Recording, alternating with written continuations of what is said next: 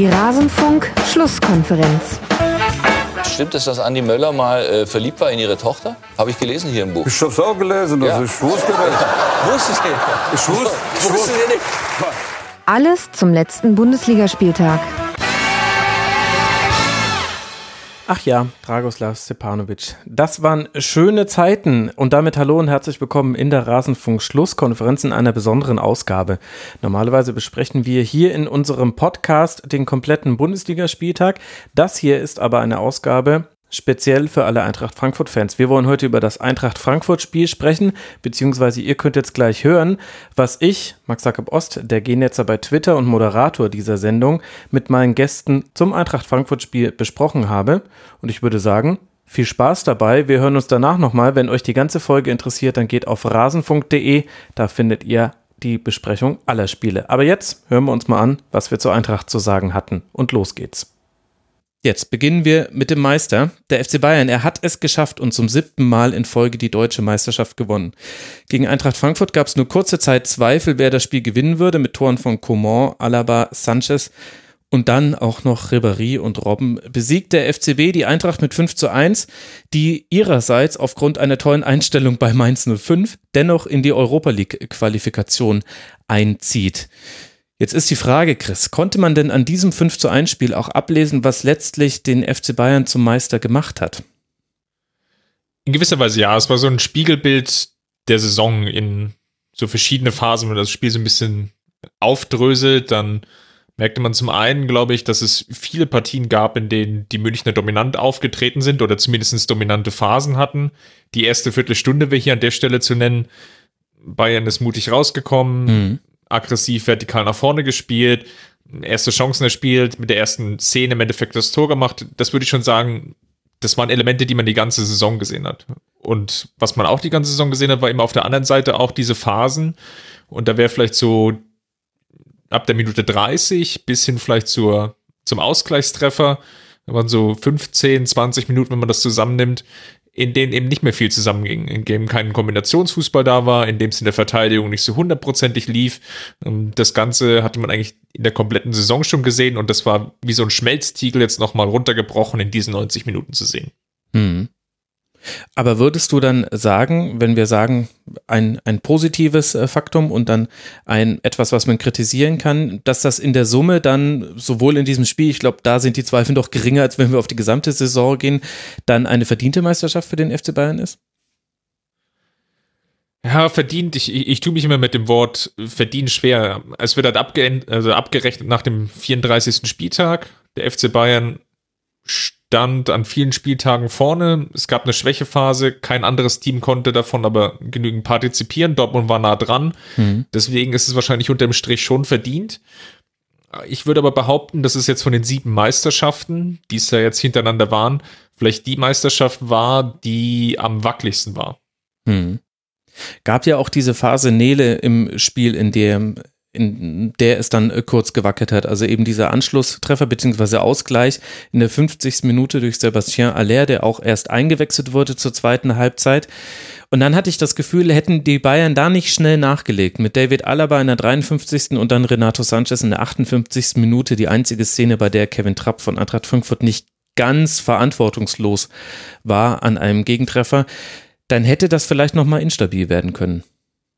Ich glaube nicht. Also man hat, du lachst jetzt, aber ich glaube auch dieses, ähm, dieses dieser Mini-Aussetzer von Kevin Trapp äh, ist ein bisschen symptomatisch für diese Saison, in der Eintracht Frankfurt sehr, sehr, sehr, sehr, sehr viel ge- geleistet hat. Und ähm, ich glaube, Mhm. niemand ähm, wird Kevin Trapp diesen Mini-Fehler vorhalten, weil ähm, es gab andere Szenen in diesem Spiel, äh, in diesem, gerade in diesem Spiel auch vorher, wo es hätte schon höher stehen können, so hätte, wäre, könnte und so, aber ähm, ich glaube nicht, dass äh, Eintracht Frankfurt noch die Kraft gehabt hätte, ähm, selbst hat, hat man ja gesehen, die Kraft war einfach, einfach weg. Mhm. Gerade in diesem Spiel auch. Also ich glaube, wenn, wenn so ein Spiel, wenn man in München spielt, will man ja trotz des letzten, also wenn es jetzt nicht der letzte Spieltag gewesen wäre, will man sich ja trotzdem immer so gut wie möglich präsentieren, obwohl man eigentlich schon immer damit rechnet, dass es eigentlich eine Klatsche gibt. Eigentlich. So, und, ähm, ich kann mir gut vorstellen, wäre dieses Spiel zu einem anderen Zeitpunkt dieser Saison äh, gekommen, äh, hätte alles anders werden können. Das ist ja das Schöne. hätte, wäre, könnte, Fahrradkette und so. Hm. Ähm, ich finde es tatsächlich, ähm, ich muss ehrlich gestehen, dass mir Frankfurt auch jetzt trotz dieses letzten Spiels sehr viel Spaß gemacht hat und ich trotz dieser 5 zu 1 Niederlage, die ja doch auch hoch ist und auch verdient in der Höhe für die Bayern, ähm, hat man bei den Frankfurtern immer noch die guten Ansätze gesehen. Also ja. die standen, standen zwar oft vom, ähm, von, von den Bayern weg, also die Manndeckung war einfach nicht gut und die haben, die Frankfurter haben sich eigene Fehler geleistet im Spielaufbau. Mhm. Aber in der Rückhand hatten sie halt nun mal Trapp, der ähm, auch, ähm, ist, ich habe dieses diese 32. Minute äh, im Kopf, wo Müller frei vor Trapp steht, mhm, so genau. und den Ball nicht reinmacht, weil Trapp eben da ist. Mhm. Also es ist, ich bin ein bisschen ambivalent, was dieses Spiel angeht. Ja, ich hatte auch so ein bisschen das Gefühl, wenn du jetzt schon den Aspekt der Kraft mit reinbringst, also dass Eintracht Frankfurt eine sehr, sehr lange Saison hinter sich hat, wurde schon häufig genug thematisiert. Und jetzt stand ja Adi Hütter vor einer ähnlichen Frage wie beim Leverkusen-Auswärtsspiel, nämlich versucht er sich auf die Stärken von Eintracht Frankfurt zu konzentrieren und einfach das Spiel durchzuziehen, was über weite Teile dieser Saison erfolgreich war? Oder versucht er zu reagieren und zu versuchen, den Bayern ihre Stärken zu nehmen? Und in dem Spiel hat er den anderen Ansatz gewählt als in Leverkusen. Er hat jetzt keine neuen Formationen ausprobiert. Er hat das Personal aufgestellt mit Abzug Sebastian Haller, was aber ja wahrscheinlich eine Fitnessfrage war, wie lange der spielen würde, was man erwarten konnte. Und ich hatte das Gefühl, Chris, dass Eintracht Frankfurt jetzt versucht hat, dann auch die Bayern da unter Druck zu setzen, auch schon in deren Spielaufbau. Aber Bayern hat es sehr, sehr einfach, vor allem in der ersten Halbzeit geschafft, diesem Druck aus dem Weg zu gehen. Sie, sie kamen nicht mal so wirklich in Pressing-Situationen. Trotzdem waren viele Frankfurter Spieler sehr hoch postiert. Und so kam es immer wieder zu Situationen, die du nicht haben willst. Nämlich, dass ein Komor dann alleine gegen Abraham zum Beispiel auf dem Flügel dribbeln kann oder dass auch Kimmich und Nabri mm, im Grunde 2 zu 1 Situationen schaffen auf dem Flügel. Einfach weil so viele Frankfurter hoch postiert waren.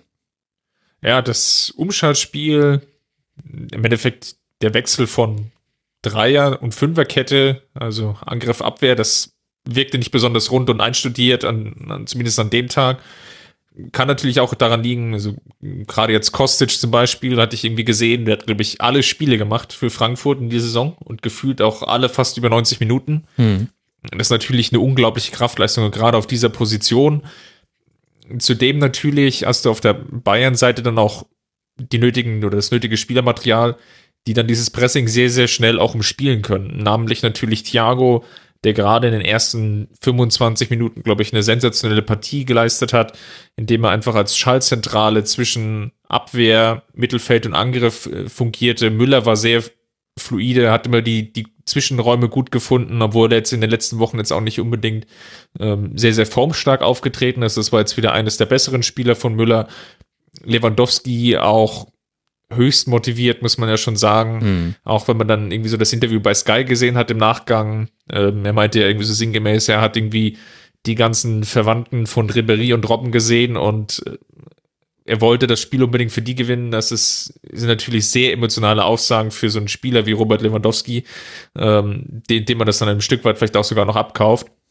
Und da hat man schon gemerkt, okay, die, die sie wollen jetzt so viel wie möglich Energie in den ersten 15 Minuten reinbringen. Ich glaube, das war ein bisschen das, was Frankfurt dann noch überfordert hat. Und ich glaube, hinten raus, so wie vorhin schon angesprochen, so ab Minute 25, 30 ist es dann besser geworden für Frankfurt. Dann standen sie stabiler, hm. dann war das Pressing auch griffiger. Die Bayern sind nicht mehr so in diese Zwischenräume gekommen. Und das war vielleicht eigentlich so die beste Phase. Muss aber auch dazu sagen, dass sie daraus dann wiederum auf der anderen Seite sehr wenig Torchancen kreiert haben. Ja, das stimmt. Also nur zwei Torschüsse in 90 Minuten. Selbst wenn jetzt jeder drin gewesen wäre, hätte das nicht gereicht. Das ist ja dann schon das plakativste Beispiel. Und insgesamt waren es auch nur sechs Abschlüsse, also vier dann noch neben das Tor tatsächlich. Und ich hatte auch ein bisschen das Gefühl, man hat Dinge gesehen, die den FC Bayern ausgezeichnet haben, im Guten wie im Schlechten, hast du ja auch schon thematisiert, Chris. Man hat aber, finde ich, auch ein paar neuere Elemente gesehen. Also anders als bei vielen anderen Gegnern, die hinten mit einer Fünferkette gegen den Ball agieren, hat Bayern sehr, sehr selten wirklich über den Flügel mit Flanken probiert, sondern man hat relativ konsequent ausgenutzt, dass man im Sechserraum von Frankfurt mit Fernandes und äh, de Guzman dass man da einfach Vorteile hatte. Und es sind ja ganz viele Szenen darüber entstanden, über Läufe, über die, über diese Region, ja unter anderem auch dieses wichtige 2 zu 1 von David Alaba. Da war der Sechserraum vor dem Strafraum so frei, dass äh, Thomas Müller einen offenen Schuss nehmen konnte. Alaba macht den diagonalen Laufweg. Ist dann natürlich Glück, dass der Ball so bei ihm landet, aber es war vorher auch einfach in mehreren Situationen und das, da ist die eine quasi nur beispielhaft auch schlecht verteidigt in dieser wichtigen Zone zentral vom Tor. Da konnten Müller sehr, sehr viele Chancen kreieren, auch selber Abschlüsse nehmen. Da hat äh, Goretzka einen sehr gefährlichen Schuss gehabt in der ersten Halbzeit, bevor er dann verletzungsbedingt ausgewechselt werden musste. Und last but not least, Thiago hält sich da am liebsten auf und spielt dann eben seine Chipbälle und seine Verlagerung, die in dem Spiel halt auch sehr gut funktioniert haben eben vielleicht noch ergänzen, das 5-1, natürlich war dann die Gegenwehr von Frankfurt auch nicht mehr so groß, aber Lewandowski kann da über die Abwehr chippen, auch aus dem, im Halbraum im Endeffekt, bringt Alaba ins Spiel, der dann einen Querpass auf Robben rüber oder zu Robben legt und der dann einschieben kann. Das war mehrere Szenen und da war Frankfurt nicht, nicht wirklich gut sortiert an der Stelle. Mhm. Andererseits hat es Bayern auch gut gemacht, muss ja auch mal dazu sagen, dass das Spiel, wenn man es jetzt mal auf die gesamte Saison legt, von Nico Kovac schon sehr flügellastig war. Und das war ja auch immer ein Kritikpunkt, weil das doch sehr eindimensional war. Und zumindest jetzt aus meiner Perspektive heraus sind jetzt Flanken nicht das allerbeste Mittel, um Torchancen zu generieren. Gerade wenn dann irgendwie so drei Abwehrhühnen drin stehen. Bei Frankfurt geht's ja einigermaßen noch, da ist der Hasebe jetzt nicht der allergrößte, aber zumindestens Abraham und Hinteregger, gegen die sich dann immer Lewandowski hätte durchsetzen müssen. Hm. Und das hat man in der in diesem Spiel, wie du eben schon angesprochen hast, nicht so häufig gesehen. Da waren andere Partien, da war es extrem. Ich glaube, Nürnberg war so der Negativrekord mit gefühlt 50 Flanken. Mhm. Das ist dann halt schon sehr, sehr eindimensional auch einfach zu verteidigen für die gegnerischen Mannschaften. Ja, und es war in diesem Einspiel einfach alles da. Also im Offensiven wie im Defensiven. Ich finde, an Thomas Müller kann man das exemplarisch ganz gut ablesen. Der hat nach vorne vier Torschüsse selbst gehabt, hat sechs Chancen kreiert, hatte die drittmeisten Ballkontakte und hatte überall auf dem Feld Aktionen, also auch Defensivaktionen. Man hat ihn mehrmals gesehen am eigenen Strafraum, dass er Umschaltsituationen noch abgelaufen hat, dass er Bällen hinterhergegangen ist, die verloren wurden. Frankfurt hatte ja immer wieder auch Platz auf den Flügeln, wenn sie es mal geschafft haben, den Ball dahin zu bekommen. Aber dann haben halt auch wirklich alle Bayern-Spieler mitgearbeitet und Müller ist da dann eben das Symbol für da doch irgendwie noch wieder in Ballbesitz zu kommen. Also da hat, war auch einfach vieles von dem da, was man nicht in allen Spielen gesehen hat, was ja auch dann diese Ambivalenz ausmacht, die man hat in der Bewertung der gesamten Saison vom FC Bayern. Dass du auf der einen Seite Spiele wie dieses hast gegen Eintracht Frankfurt völlig verdient gewonnen, Spiele wie gegen Borussia Dortmund völlig verdient gewonnen, sehr, sehr dominant. Die, generell die Rückrunde war eine sehr, sehr gute.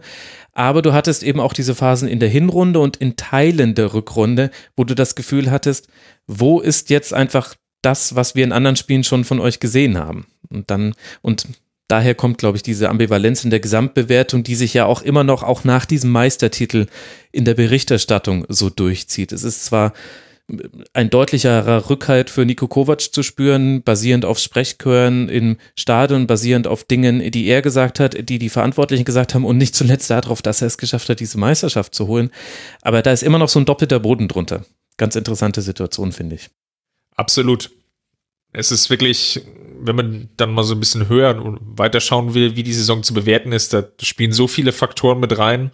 Ja, kannst du dem Rasenfunk Royal, glaube ich, ja, anderthalb Stunden eigentlich nur dieses Thema ausfüllen. Ja, ja, ich habe jetzt schon, ich habe jetzt schon Zeitnot, wenn ich aufs Bayern-Segment gucke. Aber die Stunde soll es werden. Mehr soll es nicht werden. Auch, auch nach dieser Saison. Nele, wie Chris und wie ich über die Einwechslung von Franck Ribéry und Arjen Robben denken und über ihre Treffer, das ist relativ klar. Wie schaust du, äh, die eine etwas andere, distanziertere Sichtweise haben dürfte, auf dieses, so wie alle ja dann geschrieben haben, nach einem perfekte Drehbuch? Ja, ist es halt. Also, das muss man einfach mal neidlos anerkennen. Äh, Im aktuellen Sportstudio hieß es, das 100. Tor für Robben wäre einer zu Matsch gewesen. Das sehe ich auch. ähm, also, ich habe ja wirklich ein sehr distanziertes Verhältnis ähm, zum FC Bayern, muss aber trotzdem als Fan der Bundesliga auch honorieren, was alle beide für äh, den Bundesliga-Fußball, aber auch natürlich für die Bayern in den letzten, ja, im letzten Jahrzehnt ja quasi geleistet haben. Hm. Ähm, dementsprechend ist es eigentlich, ist es, ja, man hätte sich das schöner nicht träumen können. Dass, äh, Gerade diese beiden, diese letzten beiden Treffer machen. Ja, Franck Ribéry gewinnt sein letztes Dribbling. Da hätte ich, hätte ich ganz viel Geld verloren, wenn ich äh, da drauf gesetzt hätte. Und dann macht ihn auch noch so wunderbar rein mit diesem gechippten Ball. Also ja, spätestens da war dann der Nachmittag irgendwie perfekt für den FC Bayern. Und die Frage stellt sich ja so ein bisschen, Chris, ohne dass wir jetzt komplett in die nächste Saison gucken wollen, aber es war der letzte Auftritt von Ribéry, von Robben, Rafinha nicht zu vergessen, der jetzt nicht mehr die Chance hatte, auch noch mitzumischen in diesem Spiel. Jetzt auch mit Blick auf diesen 34. Spieltag würdest du sagen, an bei wie viel Prozent erfolgreichen Umbruch steht denn der FC Bayern? Die treffen ja noch Ribéry und Robben, die hätten doch immer spielen müssen. Ja gut, aber dann hättest du nicht mehr diesen tollen Fanservice gehabt am letzten Spieltag. Ja, ja, es war ja auch. Ich habe auch gemerkt, dass Ironie im Podcast schwierig ist an dieser Stelle.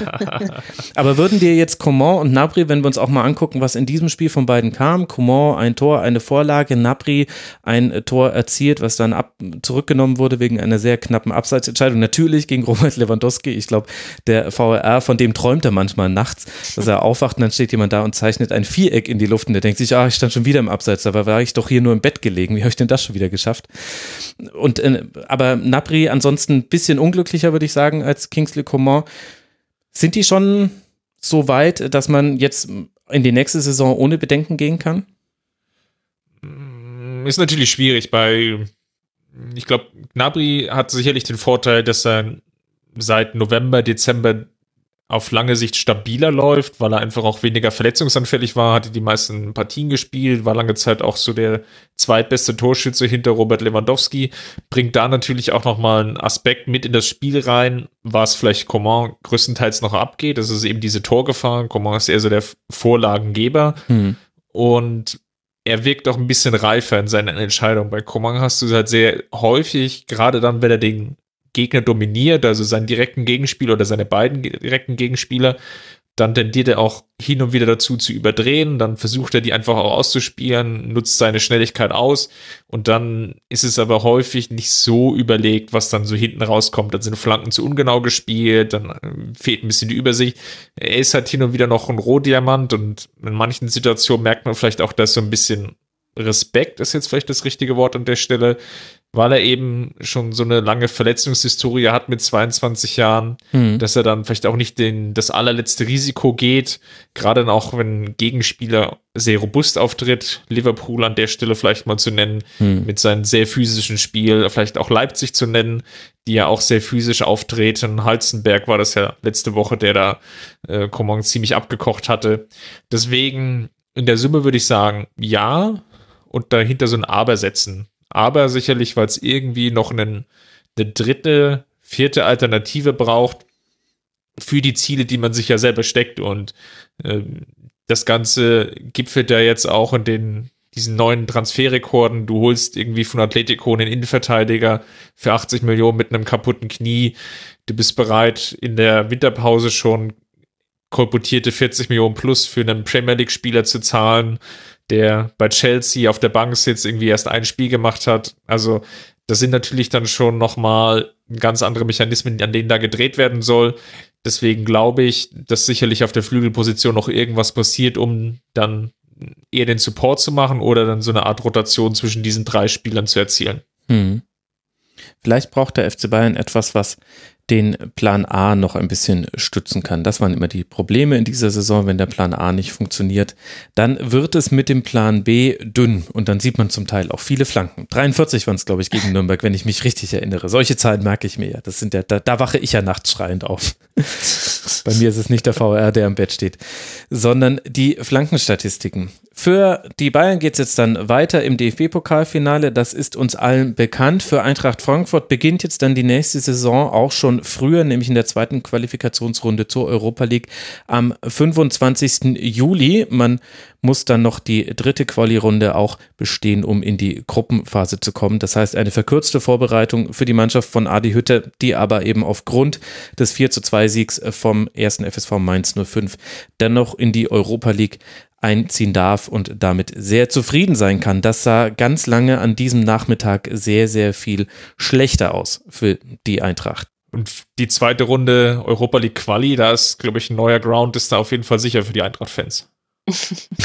ja, und ich glaube, da kann sich dann auch der Qualifikant drauf freuen, auf einmal mit 20.000 Eintrachtlern konfrontiert zu sein. Das ist ja dann für die auch ein Erlebnis. Wahrscheinlich ja. Ach nee, Salzburg hat es ja dieses Jahr direkt geschafft, wenn ich es richtig im Kopf habe. Und wir reden ja über die Champions League und nicht die Europa League. Ich bin schon bei der Champions League, weil wir jetzt über Gladbach gegen äh, Dortmund sprechen wollen. Und am Ende soll es irgendwie nicht sein, und zwar für beide Mannschaften. Dortmund verpasst trotz eines 2 0 Siegs die Meisterschaft und Gladbach die Champions League. Jaden Sancho und Marco Reus machen die Tore. Vor allem über das erste wird eine ganze Weile diskutiert. War der Ball jetzt vor der Flanke im Aus oder nicht? So, und das war er, der Teil aus der Rasenfunk-Schlusskonferenz zu Eintracht Frankfurt. Wie gesagt, wenn euch alle Spiele interessieren, dann geht doch mal auf rasenfunk.de. Da findet ihr unsere ganze Spieltagsbesprechung und noch viel mehr. Wir sprechen auch immer wieder über europäische Top-Ligen. Wir sprechen über zeitlose Themen des Fußballs. Hört mal rein im Rasenfunk. Ansonsten hören wir uns sehr gerne wieder, wenn ihr mögt, hier an diesem Ort und an dieser Stelle dann wieder zur Eintracht Frankfurt. Macht's gut. Ciao.